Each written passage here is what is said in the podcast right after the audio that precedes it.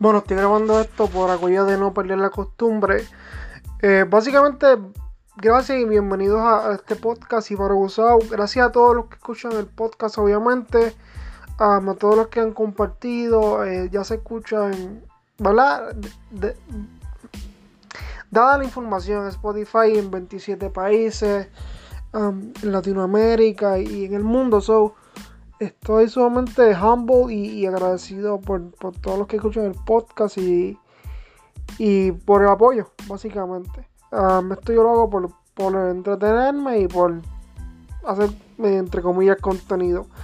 Nada, básicamente le quería hablar de que yo no soy muy versado en este tema, pero en el género urbano. Eh, ayer salió el, el, video musical de um, La Curiosidad Remix y la parte de, de Jay Cortez de verdad partió a un nivel. Yo la he escuchado un montón de veces ya. Este. Me gusta obviamente la versión más de, de Blue Team que de, de, Red Team. Creo que en la parte del Red Team, pues. Arcángel zumbó bien, pero. No sé, yo creo que la mejor que zumbó fue Becky G dentro del grupo. Aunque Lennox también me gustó como zumbó. Eh, a veces el estilo de Zion como que pudo haber sido mejor en, el, en, el, en, su, en su parte. también con Britiago, Bray. Qué sé yo, creo que el Red Team fue un poquito, no quiero decir la palabra, pero un poquito más débil, como, como tal, como fue el equipo A y el equipo B, y así lo veo. Creo que el equipo azul fue el equipo A con, con obviamente J. William McTowers, Kendo, eh, Rao, Jay, Um, y se, me, no creo que se me queden. Ah, y Lunay. So, creo que el tema está a otro nivel. Creo que está al nivel de. Y cuidado si mejor que enemigos ocultos. y creo que enemigos ocultos y este tema son los dos temas del año. Así que van a trascender como lo fue Somos de Calle, como lo fue Caminando en Fuego. Y esos temas así que, que son muchas colaboraciones pero que está a un nivel que va a sobrepasar uh, el tiempo y, las generaciones. Creo que, el, tema tiene ese, ese tema tiene ese potencial. Lo que está pasando con Tony y Rafi Pina es bien lamentable. Pero bueno, así son los contratos y así son los negocios. Y este negocio no es el negocio de la música. Este, el, la música es solamente un producto. Este es el negocio de hacer dinero. Y más ahora cómo se mueve a nivel digital, eh, los ads, YouTube y todo es monetizar. Yo estoy seguro que la mayoría de los que están en hasta el mismo Yankee, cobra mucho más ahora que, lo, que, lo, que lo que cobraba hace 10 años cuando estaba igual de pegado. y ahora monetiza mucho más y tiene mucho en lugares donde pueden monetizar y generar dinero, ingresos pasivos sin tener que hacer mucho. Eh, uno, por ejemplo, en YouTube. Tú subes un video y es un ingreso pasivo que te sigue generando dinero y sin tú, sin tú tener que hacer básicamente nada. Y, más si le pones ads. nada, la parte de Rafi Pina de ofrecerle cinco temas, como quiera sale ganando, porque si, si Tony Dice no acepta, pues yo creo que es sería no muy sabio de su parte hacer eso. Yo creo que esta es su oportunidad y si pega de 5 pega 3 buenos que le generen dinero, pues eso lo va a llevar de aquí un año a, un buen sitio. Él tiene el talento. Yo me acuerdo mucho del doctorado, es el tema que más me acuerdo de él. y, que es un palo que ha trascendido el tiempo. Lleva, creo que ese palo lleva como 9, más de 10 años. y sigue generando eh, números y, dinero. Que digo, hasta el mismo James Brown en los 70 hacía este, esto es 90% negocio y 10% música. So, esto es más dinero que otra cosa. Obviamente siempre hay que sacar un buen producto, un buen tema. Pero este el reggaetón ahora mismo es lo más pegado en el mundo. y lo digo como, como movimiento urbano y movimiento pop y el, por ejemplo, el menos que genera, genera cientos de miles de dólares. Por ejemplo, les voy a dar un ejemplo. Por ejemplo, Kendo, que yo creo que en este tema es el menos que cobra y tiene, tiene un contrato como por 4 millones, ¿me entiendes?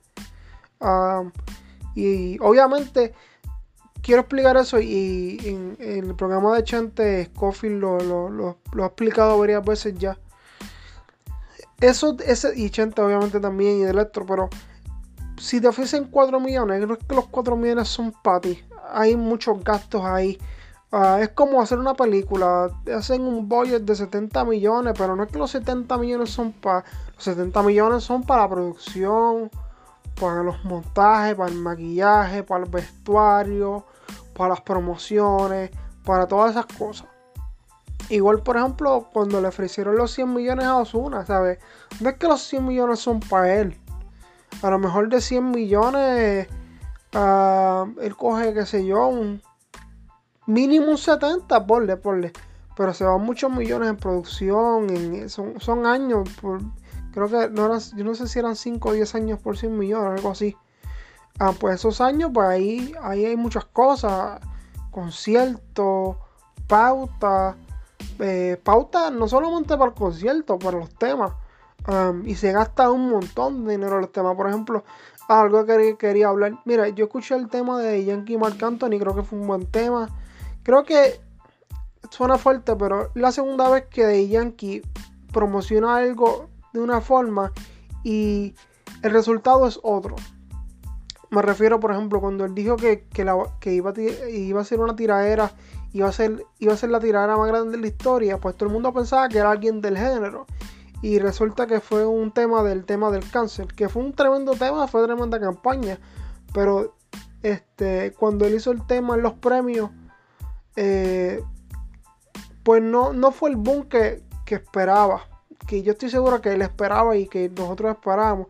De hecho, cuando él, volví digo, cuando él presentó el tema en los premios con la orquesta, pues la gente aplaudió no tan efusivamente. Y se notó bastante. Yo lo noté bastante. Yo creo que el marketing es algo bien importante. Yo creo que en el marketing él no lo que voy a decir ahora es como un sacrilegio, pero él no es tan bueno haciendo marketing, él es bueno en, pues, lo que hace, en, ser un reggaetonero, él tiene el mejor delivery, él es el mejor improvisando para mí, eh, él tiene un lápiz increíble, todos los temas los escribe él, pero en marketing pues, él no es tan bueno, este, creo que tampoco por eso es que a lo mejor él no hace muchas entrevistas, porque eh, tal vez hablando en algunas ocasiones él no, es tan versado, ¿verdad? Y puede ser que me equivoque, porque yo lo he visto en otras entrevistas de radio y, él es bien collective y bien, bien certero, pero a la misma vez como que el lenguaje de él creo que creo que está un poquito anticuado, ¿verdad? en su manera de expresarse. No ah, estoy hablando de la música. Ah, creo que la música sigue siendo fresh y todas las cuestiones, pero en cuestión de, cuando él se proyecta, ¿verdad? Cuando él, él como que ah, se ve un poquito anticuado y, lo he visto, de hecho, hasta la, misma, mi misma generación que dicen que está charreando. Yo no creo que esté charreando, pero yo creo que él no es tan bueno en el marketing, él. Por eso es que él se mantiene, yo creo que él lo reconoce y se mantiene siempre eh, su vida privada, que está muy bien, pues fuera del ojo público. nada, volviendo al tema que se me fue el hilo por donde iba. Nada, ah, del dinero, el dinero. O sea, no te crean que son todos esos millones son para ellos. Y, y lo más importante, ¿verdad? En el género siempre es la percepción y la cuestión de los... De, es más, yo estoy seguro que muchas de las cadenas que, que, con las que se tiran fotos son imitaciones o o son, son de embuste, ¿me entiendes? Este, por ejemplo, Farruko, que yo creo que es tremenda persona, o sea, no quiero que, me interprete como que estoy mandando fuego a alguien o, estoy criticando, pero que se tiran fotos con esas prendas este, bien estrambóticas, Mickey Woo y esa gente. Eh, yo, no creo que gasten en realidad tanto dinero en esas prendas, ¿sabes? El cuando ellos, ellos tienen, por ejemplo, yo sé que Farruko tiene la mentalidad de inversionista seguro que esa, él no va a gastar millones en una prenda.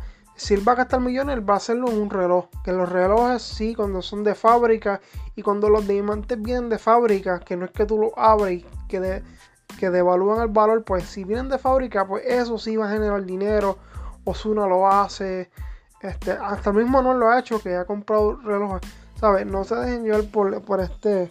Que esta es parte del problema de, nuestra subcultura con, el, ambiente urbano y con que nos creemos toda la película de las prendas y todas esas cosas y muchas veces se regalan o son imitación o, lo hacen para para promocionar en, los videos de las canciones y de veces en verdad ellos no usan ese tipo de cosas por lo menos diariamente.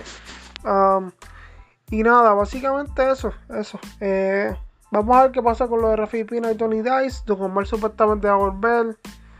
No sé. Pero ajá, algo que dije no dije de Day Yankee y Mark Anthony creo que el tema está bueno fíjate mientras más le escuché más me gustó pero al principio, sinceramente, no, no, no lo vi gran cosa así. Creo que, por ejemplo, el tema de Estamos Bien, de.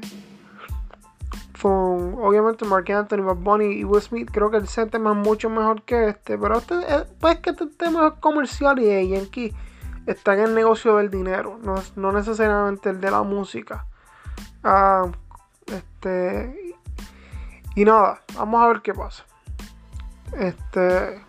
Y muy duro, muy duro el tema de la curiosidad. La parte de Jay Cortés está a otro nivel. Yo creo que el mejor lápiz ahora mismo es ese hombre. Así que, nada.